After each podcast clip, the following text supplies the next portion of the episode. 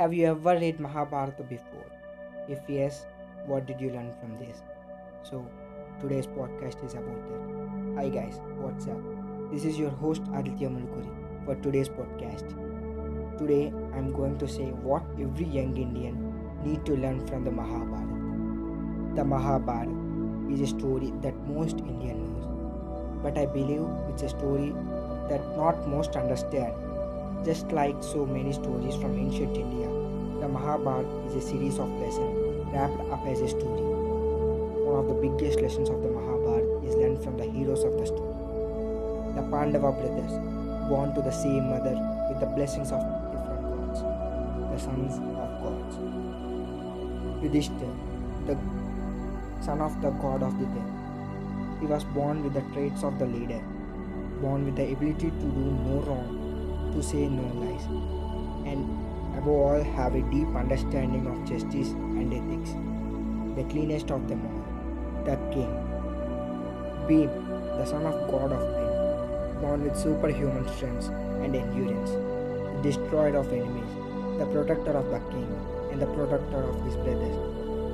Arjun, the son of god of storms, born with the ability to focus better and learn faster than any human designed to become the world's greatest warrior. Nakul and Sahadev, the sons of god of medicine, born with charm, wit, humility, and tolerance.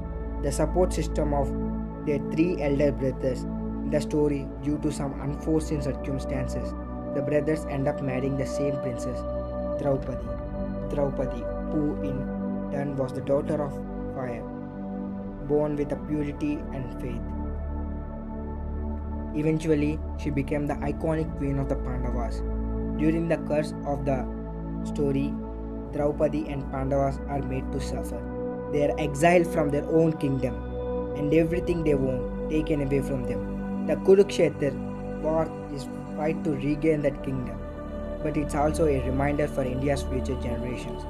The Mahabharata is the start of Kali Yuga, the Kali Yuga, the age of where evil does exist amongst all human beings. No matter how good you are, evil exists in this world. The Mahabharata is also a reminder that you can overcome the evil. The Pandavas go on to win the war. The greatest war in army much bigger than theirs, much powerful than theirs. And this is where the true moral of the story lies. The six main characters are a representation of the ideal human being. The ideal human being with these six qualities by their side can overcome every single evil, every single obstacle that's placed in front of them. Sahadev's tolerance to overcome difficulties, Nakul's self-love and confidence to constantly aim higher, Arjuna's focus and determination, the driving force of success, Bhim's strength, both physical and mental, to protect themselves as well as the ones around them. Yudhishthir's clean ethics in the most testing and situations, the core of the Pandavas' victory. And behind it all, Draupadi's faith, purity, and stability, because not everything that brings you success within you.